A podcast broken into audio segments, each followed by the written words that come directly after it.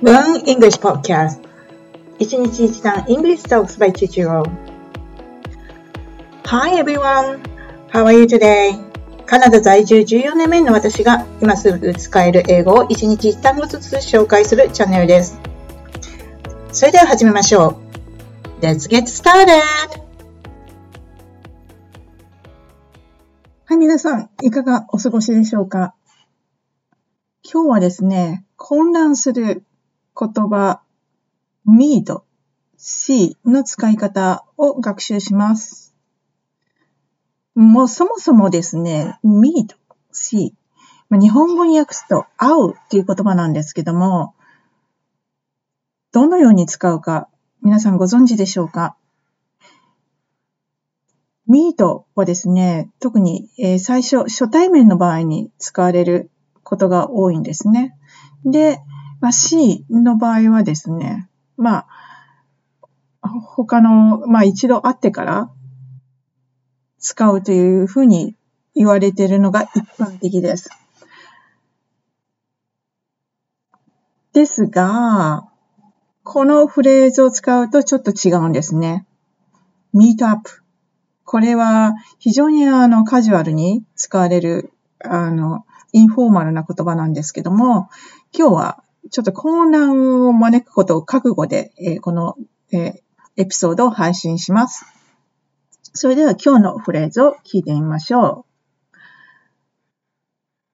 I'm meeting with my friends after work. I'm meeting up with friends after work.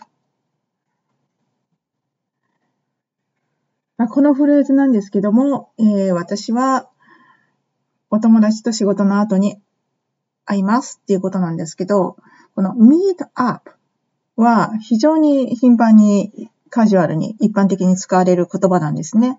で、意味としては、駆動詞です。最初にお伝えしておきますと、誰かとメイキングアレンジメント、会うということなんですね。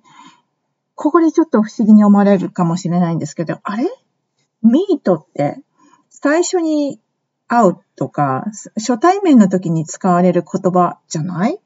なんで？って思われるかもしれないんですけど、このカジュアルフレーズ、meet up っていうのは、でも混乱しますよね。ただ、この場合は、まあ C なんですけど、C up とは使わない、言わないんですね。というわけで、非常に混乱を招くんですが、まあ、一般的に使われる言葉っていうふうに理解しておきましょう。で、C の場合は、どういうパターンで使われるかって言いますと、そうですね。nice to see you とか、会議の場で、一度会ってしばらく会ってないときに、oh, it's nice to see you とか、nice to see in you っていうような形で使われたりします。ということで覚えておきましょう。まあ、このミートアップなんですけど、言い換え可能なフレーズです。例えばですね、これは come across。これも meet up に近い表現で使われます。Why don't you come across to my house tonight?Why don't you come across to my house tonight? 今日私のうちに来ないっていう意味なんですけど、まあ、会いましょうっていうことですね。家に会いに来ないっていう意味なんですけども、そういった形で割とカジュアルに使われます。それでは、発音練習してみましょう。I'm meeting up with my friends after work.